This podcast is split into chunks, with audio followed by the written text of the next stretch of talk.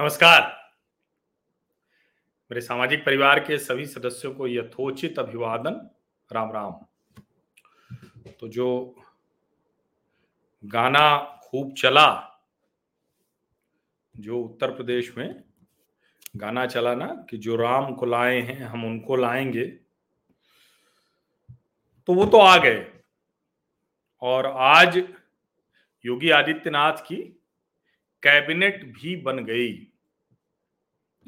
Cabinet बहुत ज़्यादा, जिसको कहते हैं ना कि बदलाव तो नहीं है, बहुत ज़्यादा कोई बदलाव नहीं है। और ये साफ़ साफ़ दिख रहा है कि अब भारतीय जनता पार्टी जहाँ पहुँची है, उसमें बहुत स्पष्ट तौर पर उसकी कोशिश ये है कि कोई भी नाराज़ न रहे, कोई भी वर्ग नाराज़ न हो। एक सामाजिक संतुलन हो जाए। पार्टी दल बदल, ये सब कोई मुद्दा भारतीय जनता पार्टी में नहीं रहा। संगठन से चलकर कोई आदमी ऊपर आएगा, वो मुख्यमंत्री उप मुख्यमंत्री बनेगा, ये भी कोई मुद्दा नहीं रहा। और कौन से लोग होंगे जो भारतीय जनता पार्टी का चेहरा बनेंगे, ये भी अब कोई मुद्दा नहीं रहा। ये इसलिए क्योंकि बहुत अच्छे से भारतीय जनता पार्टी को समझ में आ गया है कि अगर आपको सरकार बनानी है, चुनाव जीतना है तो उसके लिए सभी जातियों को उनकी हिस्सेदारी मिल रही है।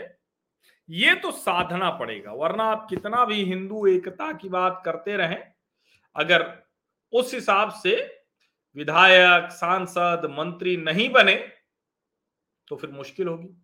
अच्छा कमाल की बात ये कि पिछड़े और दलितों में तो चलो फिर भी समझ में आता है कि भारतीय जनता पार्टी के पास अपने नेता नहीं है।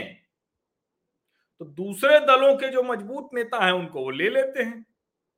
लेकिन ब्राह्मण नेता भी उनके अपने संगठन से निकला हुआ नहीं मिल पाया उन्हें। हालाँकि ब्रजेश पाठक की बहुत जमीनी पकड़ है, बहुत ब्राह्मणों के बीच में और वैसे भी बहुत उनका अच्छा प्रभाव है। एक ऐसे नेता के तौर पर जाने जाते हैं जिनकी एक्सेसिबिलिटी है। लखनऊ विश्वविद्यालय छात्र संघ के अध्यक्ष रहे और उसके बाद राजनीति में आगे बढ़े और जिस तरह से उन्होंने अलग अलग दलों में रहते हुए उसके बाद फिर भारतीय जनता पार्टी में वो आए, आगरा की रैली में आए थे मायावती जी के साथ और यहाँ आकर चले आए, भाजपा में शामिल हुए। तो अब तो खैर वो पिछली सरकार में भी मंत्री थे, कानून मंत्री थे। और जो चौंकाने वाले रहा, चौंकाने वाला ऊर्जा मंत्री श्रीकांत शर्मा मंत्रिमंडल में शामिल नहीं हुए। हालाँकि कहा जा रहा है कि उनको संगठन में ज़िम्मेदारी मिल सकती है, ऐसा कहा जा रहा है। दिनेश शर्मा उप मुख्यमंत्री पूर्व मेयर लखनऊ, उनको भी नहीं मिला, जबकि वो तो सबके प्रिय माने जाते थे। योगी जी के भी और केंद्रीय नेतृत्व के भी, श्रीकांत शर्मा के तो योगी से एक मन मुटाव वाली स्थिति थी। तो माना जा सकता है कि योगी वहाँ अड़ गए, लेकिन योगी वहाँ अड़ गए तो दिनेश शर्मा, श्रीकांत शर्मा गए ए के शर्मा कैसे आ गए? ए के शर्मा भी तो योगी नहीं चाहते थे। वो पूरी तरह से जो नरेंद्र मोदी के व्यक्ति हैं। अब सवाल यह है कि फिर ये कहा जा रही है? जब इतनी विसंगतियाँ मैं बता रहा हूँ, इतनी चीज़ें शुरुआत कर रहा हूँ तो आखिर जा कहा रहा है? इन विसंगतियों के बावजूद जो सरकार बनी है ये, क्योंकि मुख्यमंत्री का बनना, उसके बाद कैबिनेट का बनना, तभी सरकार होती है। अकेले कोई मुख्यमंत्री तो सरकार होता नहीं। तो ये जो पूरी कैबिनेट बनी है, इसको ध्यान से अगर आप देखें तो बहुत सलीके से अब कहने को कहा जा सकता है कि जो दूसरे दलों से लोग आए, करीब एक दर्जन से ज़्यादा मंत्री ऐसे हैं जो दूसरे दलों से आए। हालाँकि उसमें से बहुतायत पहले से भी, यानी 2017 की सरकार में भी मंत्री थे। लेकिन अब अगर हम बात करें तो आप सोचिए कि किस तरह से मंत्रिमंडल बनाया गया है।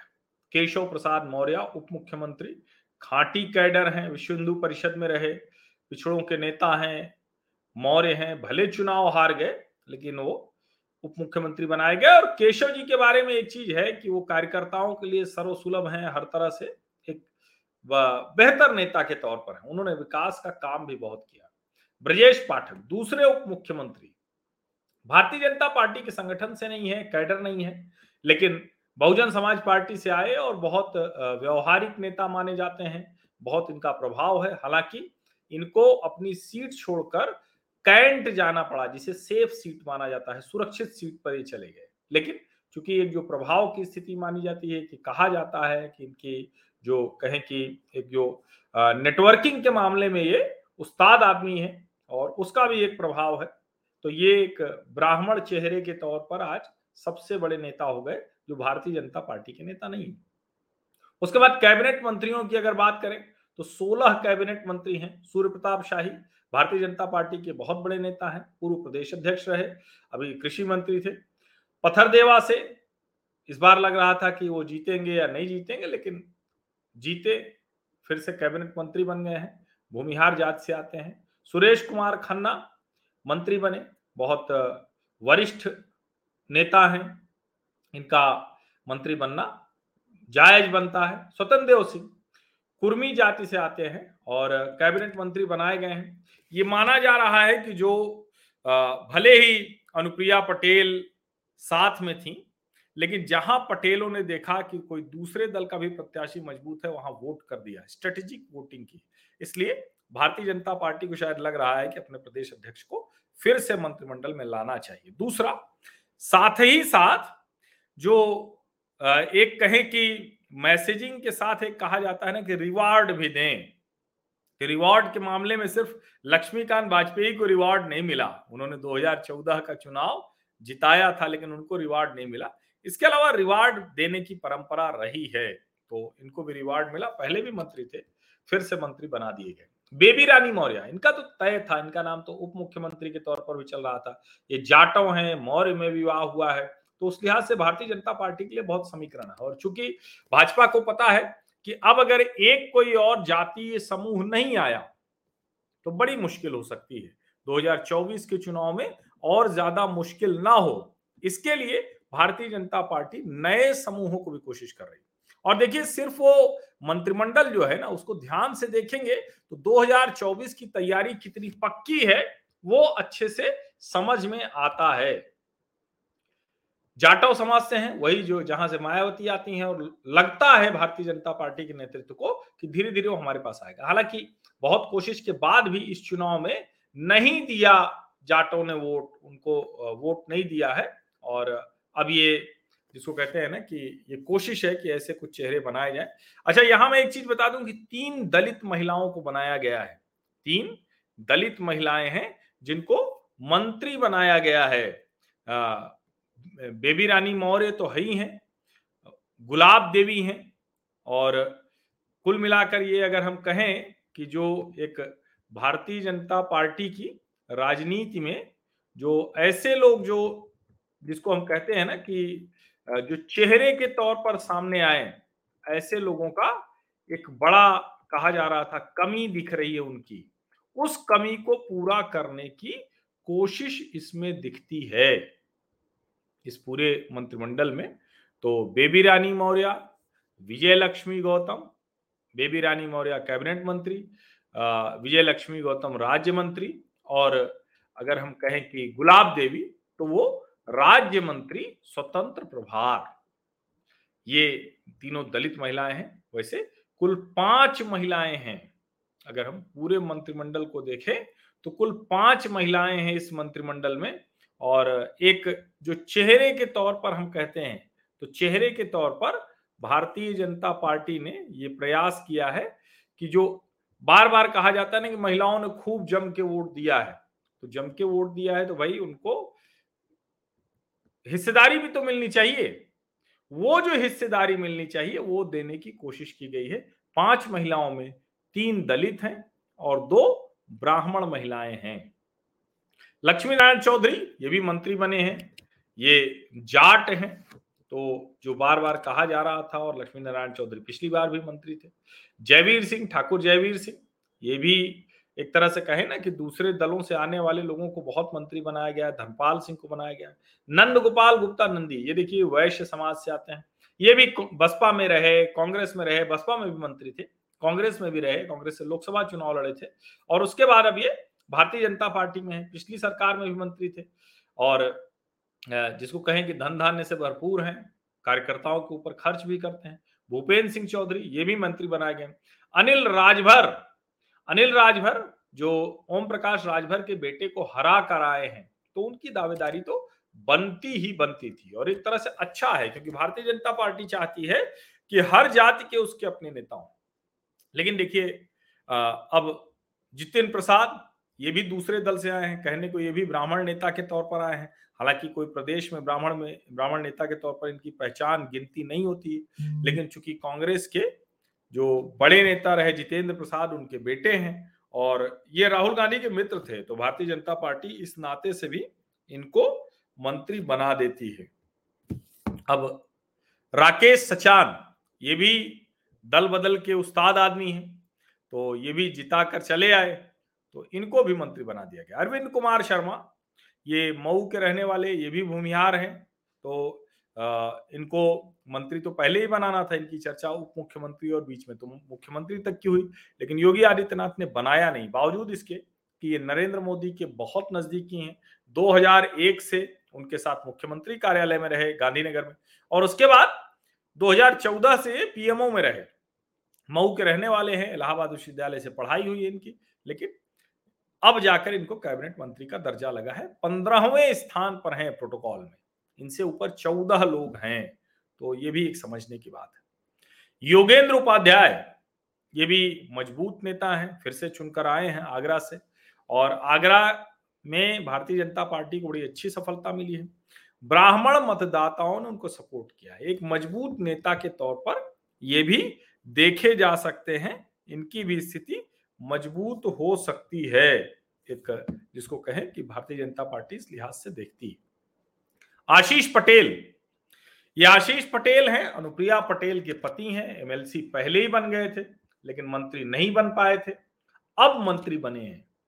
इसकी पूरी उम्मीद थी, क्योंकि अनुप्रिया पटेल, मंत्री जब वो नहीं रही, उनके पति नहीं रहे, लेकिन फिर भी वो बनी रही। तो आप कह सकते हैं कि ये भी मौसम वैज्ञानिक, वैसे जितने दल बदलू हैं, इन सबको आप मौसम वैज्ञानिक कह सकते हैं, लेकिन राजनीति जब आगे बढ़ती है, विस्तार पार्टी का होता है तो ये सब होता ही होता है। संजय निषाद, ये भी मंत्री बनाए गए, ये निषाद पार्टी के हैं, और संजय निषाद कई बार स्टिंग में पैसे लेते और बहुत सी चीज़ों में आए, लेकिन फ़िलहाल अभी जो जिसको हम कह सकते हैं कि भारतीय जनता पार्टी के लिए बड़े मुफीद साबित हुए और जब ओम प्रकाश राजभर उधर थे, कुछ भी बोलते थे तो संजय निषाद उनको अच्छे से संभालते थे। नितिन अग्रवाल, वैश्य समाज से हैं, ये भी। राज्य मंत्री स्वतंत्र प्रभार हैं, नरेश अग्रवाल के बेटे हैं। नरेश अग्रवाल से बड़ा मौसम वैज्ञानिक कौन होगा? ये समाजवादी पार्टी से विधायक चुने गए थे। सपा के साथ रहते रहते भाजपा में आ गए, ठीक जैसे अदिति सिंह कांग्रेस में रहते रहते भाजपा में आ गए। तो इनको भी दिया गया हरदोई में। इनके पिता का प्रभाव उस राजनीतिक विरासत को देखते हुए। कपिल देव अग्रवाल, ये भी राज्य मंत्री स्वतंत्र प्रभार है, मुजफ्फरनगर से विधायक हैं। और जो कहा जाता है ना कि जाटों के अलावा जो दूसरे लोग हैं, उनको भी प्रतिनिधित्व इस क्षेत्र से मिलना चाहिए तो इनको मिला। रविंद्र जायसवाल, राज्य मंत्री स्वतंत्र प्रभार, वाराणसी से हैं और नीलकंठ तिवारी को नहीं मिला। मंत्रिमंडल, इनको मंत्रिमंडल में जगह मिल गई। नीलकंठ तिवारी चुनाव मुश्किल से जीत पाए थे, जबकि वहीं काशी विश्वनाथ धाम है, वहीं नरेंद्र मोदी का संसदीय क्षेत्र है। और ये बड़ा महत्वपूर्ण है, क्योंकि जिस तरह से जो जिसको कहते हैं ना कि जिस तरह से कहा गया, ये बहुत ज़्यादा, जिसको हम कहें कि एक असहज करने वाली स्थिति थी कि काशी विश्वनाथ धाम परियोजना वाले विधानसभा क्षेत्र में भाजपा प्रत्याशी की हालत पतली हो जाए। संदीप सिंह, कल्याण सिंह जी के पोते हैं, पहले भी राज्य मंत्री थे तो स्वतंत्र प्रभार राज्य मंत्री बने तो इनको कोई ये एक अपने कल्याण सिंह जी की विरासत को आगे बढ़ा रहे हैं और इनका भी बनना तय ही था। गुलाब देवी राज्य मंत्री स्वतंत्र प्रभार हैं, ये भी कई बार की विधायक हैं और दलित नेता हैं तो माना जा रहा है कि उस लिहाज से पार्टी का जो नया सामाजिक समीकरण है, हिंदू एकता वाला और जो जिसको हम कहते हैं ना कि चुनाव जीतने के लिए सभी जातियों को उनकी हिस्सेदारी मिल रही है, ये बताना बहुत ज़रूरी है। और अब अगर आगे बात करें तो गिरीश चंद्र यादव, ये भी राज्य मंत्री स्वतंत्र प्रभार हैं। गिरीश चंद्र यादव सदर जौनपुर से जीते, बड़ी मुश्किल से चुनाव जीते, बीच में लगा कि हार भी जाएँगे, हालाँकि जीत गए समीकरण तो इनको बनाया गया धर्मवीर प्रजापति। अब आप ध्यान से देखिए तो जाटव, सचान, राजभर पटेल, निषाद, प्रजापति, ये सब के सब। और देखिए, असीम अरुण, जो आईपीएस ऑफिसर हैं श्री राम अरुण, जो पूर्व डीजीपी, उनके बेटे हैं, कन्नौज से जीते हैं ये। इनको भी राज्य मंत्री स्वतंत्र प्रभार बनाया गया है और बड़े अधिकारी रहे हैं। तो लेकिन ये भी जाटव समाज से आते हैं तो भारतीय जनता पार्टी का फोकस बहुत क्लियर है। जेपीएस राठौर विशुद्ध रूप से भारतीय जनता पार्टी संगठन के व्यक्ति हैं, जो एबीवीपी से रहे बीएचयू के प्रेसिडेंट रहे, और अभी जो भारतीय जनता पार्टी के महामंत्री थे, सुनील बंसल जो संगठन मंत्री हैं, उनके बहुत नजदीकी व्यक्तियों में थे। तो एमएलसी बने थे, राज्य मंत्री स्वतंत्र प्रभार का दर्जा दिया गया। दया शंकर सिंह, ये भी एबीवीपी से संगठन के व्यक्ति हैं, लखनऊ विश्वविद्यालय के अध्यक्ष रहे, राज्य मंत्री स्वतंत्र प्रभार बनाए गए हैं। इनकी पत्नी विवादों की वजह से मंत्री तो बन गई थी पिछली बार, लेकिन इस बार टिकट नहीं मिला। अब तो दोनों के बीच में तलाक भी लगभग होने की स्थिति में है। तो ये भी एक महत्वपूर्ण बात है। नरेंद्र कश्यप, राज्य मंत्री, स्वतंत्र प्रभार हैं। दिनेश प्रताप सिंह, ये एमएलसी के लिए अभी चुनाव में है और ये जो है, ये लड़े थे रायबरेली से और हो सकता है कि फिर सोनिया गांधी के खिलाफ लड़ें। और राज्य मंत्री स्वतंत्र प्रभार का दर्जा पाने के बाद थोड़ा मज़बूत होगा। अरुण कुमार सक्सेना, अब देखिए कायस्थ है, बहुत मतलब कोशिश की गई है कि कोई भी जो वर्ग है ना, वो बचे नहीं, किसी भी वर्ग को ऐसा नहीं हो कि उसको अवसर नहीं दिया गया। दयाशंकर मिश्र दयालु, राज्य मंत्री स्वतंत्र प्रभार है, ये उसी सीट से है जहाँ नीलकंठ तिवारी नीलकंठ तिवारी को नहीं दिया गया, जबकि वो विधायक बने, ये विधायक नहीं है, टिकट के दावेदार थे, इनको मंत्री बना दिया गया राज्य मंत्री स्वतंत्र प्रभार। मयंकेश्वर सिंह राज्य मंत्री बने हैं बनना लगभग तय ही था। दिनेश खटी संजीव गोड। संजीव गोड के बारे में बताऊँ कि ये ओबरा से हैं आदिवासी सीट है अनुसूचित जनजाति वाली वो जीते बलदेव सिंह औलख ये आ, कहें कि जट सिख तो इनको भी बनाया गया। अजीत पाल ये राज्य मंत्री हैं जसवंत सैनी। जैसे आप पूर्वी उत्तर प्रदेश में है तो मौर्य कुशवाहा जो होते हैं वो यहाँ सैनी हो जाते हैं। रामकेश निषाद। तो अब ये भारतीय जनता पार्टी ने अपने जो नेता खड़े करने की कोशिश की है कि किसी भी तरह से जो जातीय नेता है, वो अपने भी खड़े हों। मनोहर लाल, मन्नू कोरी, संजय गंगवार गंगवार भी कुर्मी में तो ब्रजेश सिंह देवबंद से जीते, इनको भी बना दिया, केपी मलिक को बना दिया, सुरेश राही, सोमेंद्र तोमर, ये भी एबीवीपी से रहे और अभी मेरठ से विधायक हुए हैं तो इनको भी मंत्री बना दिया गया है। अनूप प्रधान वाल्मीकि, राज्य मंत्री हैं, देखिए, प्रतिभा शुक्ला, ये कानपुर देहात से हैं ये जीती हैं, इनको भी राज्य मंत्री बनाया गया, राकेश राठौर, गुरु रजनी तिवारी। हालाँकि बहुत से लोग हैं जो दूसरे दलों से आए सतीश शर्मा ये राज्य मंत्री बने हैं, दानिश आज़ाद अंसारी, यानी मोहसिन रजा की जगह इनको बनाया। क्यों बनाया? क्योंकि भारतीय जनता पार्टी मुसलमानों से वोट नहीं पाती है, लेकिन किसी ने किसी को तो बनाना है। क्या बनाया? बिल्कुल जिसको कहते हैं ना कि एक, जिसको कहते हैं कि दानिश आज़ाद अंसारी, ये पसमानदा मुसलमान है, यानी मुसलमानों में जो पिछड़े होते हैं, वो मुसलमान हैं। और ये एबीवीपी का इनका बैकग्राउंड रहा है तो कोशिश वही कि जो कुछ वहाँ मुसलमानों में जो एक दबा सताया हुआ वर्ग है, उसको करे, और विजय लक्ष्मी गौतम को भी बनाया गया। अब सवाल यह है कि इस पर किसकी छाप दिख रही है? योगी जी की कितनी चली? चलने के लिहाज से कहें तो पिछली सरकार में दो जो सबसे ज़्यादा सेलिब्रिटी मिनिस्टर्स थे, प्रवक्ता थे, चेहरे थे, श्रीकांत शर्मा और सिद्धार्थनाथ सिंह, दोनों को मंत्री नहीं बनाया। तो कह सकते हैं कि चली, लेकिन चली क्या? आखिर में वो ए के शर्मा भी आ गए, केशव मौर्य पूरे समय केशव मौर्य और योगी आदित्यनाथ में झगड़ा चलता रहा, लेकिन उसके बावजूद केशव मौर्य को हटाने की स्थिति नहीं बन पाई। ये आप समझिए।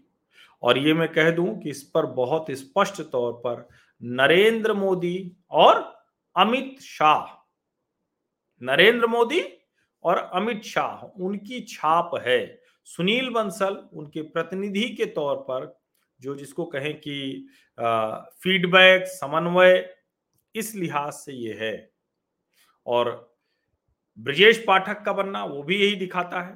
तो ऐसा नहीं है कि योगी आदित्यनाथ को एकदम फ्री हैंड है, बड़ी जीत है, बड़ा शानदार शपथ ग्रहण हुआ है, लेकिन निश्चित तौर पर योगी एक नेता के तौर पर बहुत आगे चले गए हैं तो ये आसान नहीं होगा।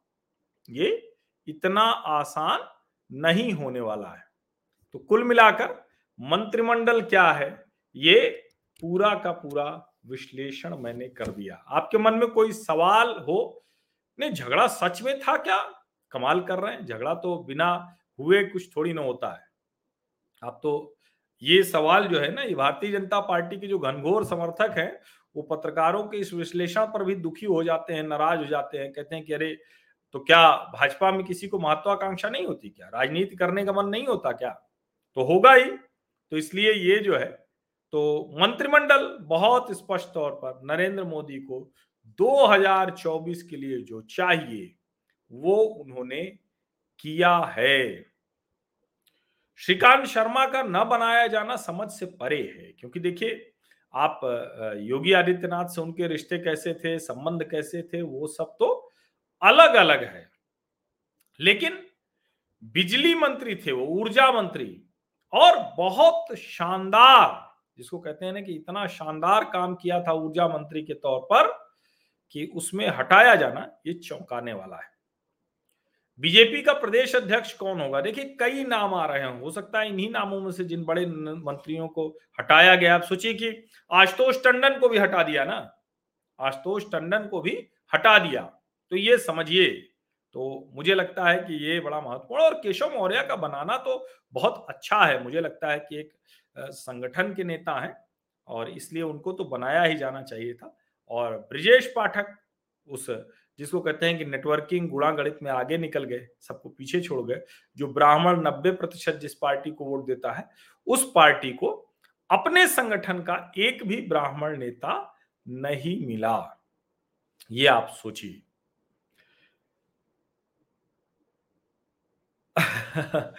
ये कमाल कर रहे हैं। प्रकाश सिंह कह रहे हैं Yogi should form a new party if things remain like this तो आपको शायद जानकारी नहीं है, हिंदू युवा वाहिनी पे लड़ाया था, सबकी जमानत जब्त हो गई थी। एक जो गोरखपुर सदर है, वही जीता पाए। तो इस तरह की बात मत कहिए, नहीं तो बहुत दिक्कत हो जाएगी। विकास श्रीवास्तव कह रहे हैं, आशुतोष टंडन को हटाना ज़रूरी था, क्योंकि वो जनता से जुड़े नहीं रहते। अब देखिए, ये बात सही है, आशुतोष टंडन की जो लचर जो है, वो स्थिति थी उसकी बात। होती सतीश महाना विधानसभा अध्यक्ष हो सकते हैं। और हाँ प्रदेश अध्यक्ष के लिए बिल्कुल श्रीकांत शर्मा का नाम हो सकता है। तो सतीश महाना को अध्यक्ष बनाया जा सकता है, वो विधानसभा अध्यक्ष बनाया जा सकता है।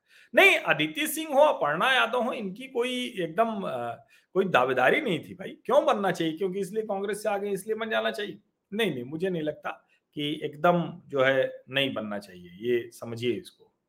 तो मुझे लगता है कि नहीं, दिनेश शर्मा जिस तरह के नेता थे, उसमें बनाना ना बनाना वो ठीक है, समीकरण अच्छा रहे तो बन जाए, लेकिन उनके बनने की कोई वजह तो ऐसी नहीं दिखती। कुछ न, एग्रेशन था, न कोई ऐसा काम किया तो इसलिए ये कहना कि वो क्यों नहीं बने, मुझे इस पर कोई बहुत ऐतराज नहीं दिखता है। तो चलिए, मुझे लगता है कि ज़्यादातर जो आपके सवाल थे नहीं, बिल्कुल तैयारी नहीं शौर्य सिंह पूछ रहे हैं, क्या आपको लगता है? नहीं नहीं, बिल्कुल तैयारी नहीं ये सिर्फ़ कहने की बात है, कोई तैयारी नहीं, लेकिन राजनीति में सत्ता संतुलन बहुत सी चीज़ें होती हैं, ये है। हाँ ये अभिषेक तिवारी ठीक कर रहे हैं कि लक्ष्मीकांत वाजपेयी को बहुत अपमान मिला।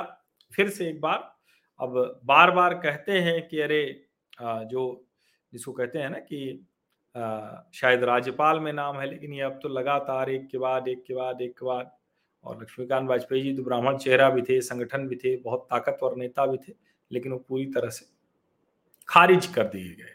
अब ये भी कमाल का बात है। तो कई बार, कई भारतीय जनता पार्टी के ऐसे फैसले होते हैं शीर्ष नेतृत्व के, जो समझ से बाहर के होते हैं। 300 सीट से कम सीट का, कम का क्या कारण है? बहुत स्पष्ट है। देखिए, एक तो ये कि बहुत माहौल वो बना उस पर किसान आंदोलन की पृष्ठभूमि पर। और एक ज़रूरी बात जिसको समझना चाहिए, दरअसल योगी आदित्यनाथ के उससे वोट निश्चित तौर पर, वो नेता के तौर पर, ब्रांड के तौर पर, माहौल के तौर पर मोदी के साथ जुड़ते हैं। लेकिन मुस्लिम वोटों का फुल पोलराइजेशन सपा के साथ हुआ, यानी एंटी वोट्स योगी जी की वजह से ज़्यादा जुड़े। उनकी तरफ़ जो आने थे, वो कितने जुड़े, ये सवाल है। उससे जुड़े, ऐसा नहीं कि नहीं जुड़े, योगी जी ने वोट जोड़े, लेकिन जो एंटी पोलराइजेशन था, वो ज़्यादा हुआ। वो आप देखेंगे तो मत प्रतिशत भारतीय जनता पार्टी का कितना बढ़ा है? दो प्रतिशत, तीन प्रतिशत और कितना बढ़ा है? समाजवादी पार्टी का दस प्रतिशत, पंद्रह प्रतिशत, वो आपको समझ में आ जाएगा।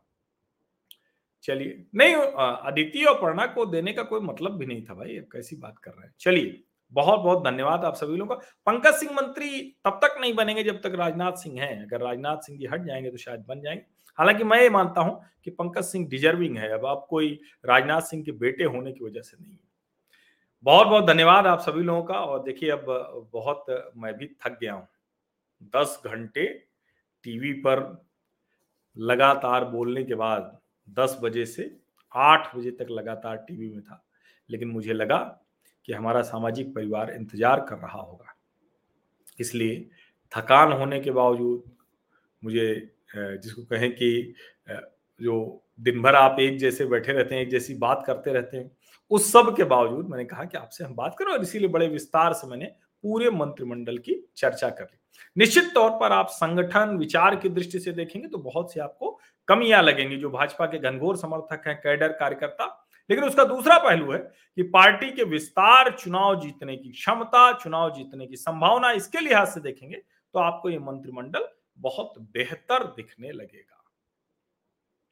अनुभव, युवा, महिला जाति समीकरण, क्षेत्रीय समीकरण सबका शानदार संतुलन है। बहुत बहुत धन्यवाद आप सभी लोगों का इस चर्चा में शामिल होने के लिए।